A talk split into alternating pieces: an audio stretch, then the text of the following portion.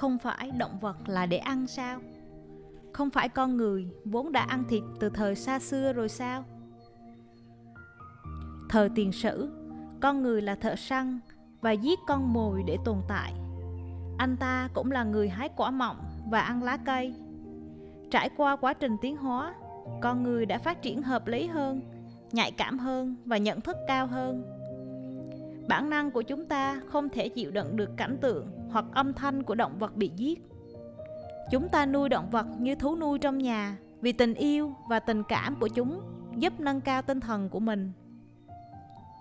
Tương tự như vậy, động vật bị giết mổ để làm thức ăn cho chúng ta cũng có cảm giác, cảm xúc và tình yêu thương. Điều này hạ thấp trí năng của con người khi vẫn cứ tiếp tục ăn thịt, trong khi có sẵn hàng trăm lựa chọn thay thế khác rẻ tiền hơn và có lợi cho sức khỏe hơn. Cuộc sống của chúng ta là quý giá, thì cuộc sống của các con vật cũng như vậy. Chẳng ai sẵn lòng từ bỏ thế giới này. Tất cả đều muốn duy trì sự tồn tại của mình càng lâu càng tốt. Không phải con người là động vật ăn thịt tự nhiên hay sao? Thực ra, chế độ ăn chay phù hợp với cơ thể con người hơn là chế độ ăn thịt. Động vật ăn thịt có móng vuốt, đường tiêu hóa ngắn và răng nanh cong dài. Con người có bộ móng phẳng và linh hoạt. Cái gọi là răng nanh của chúng ta thì rất nhỏ so với răng của động vật ăn thịt, và thậm chí vẫn là nhỏ so với động vật linh trưởng ăn thực vật như khỉ đột và đười ươi. Những chiếc răng nanh nhỏ bé của chúng ta thích hợp để cắn vào trái cây hơn là xé nát lớp da cứng.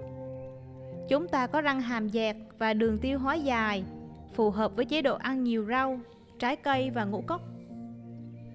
Mặc dù chó có thể ăn nửa kg bơ và không có dấu hiệu của mảng bám động mạch, nhưng khi con người ăn quá nhiều chất béo bão hòa từ các nguồn động vật sẽ dẫn đến kết quả tự nhiên là thành động mạch dày lên.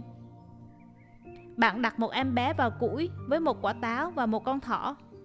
Nếu đứa bé ăn thịt con thỏ và chơi với quả táo, tôi sẽ mua cho bạn một chiếc ô tô mới ngay.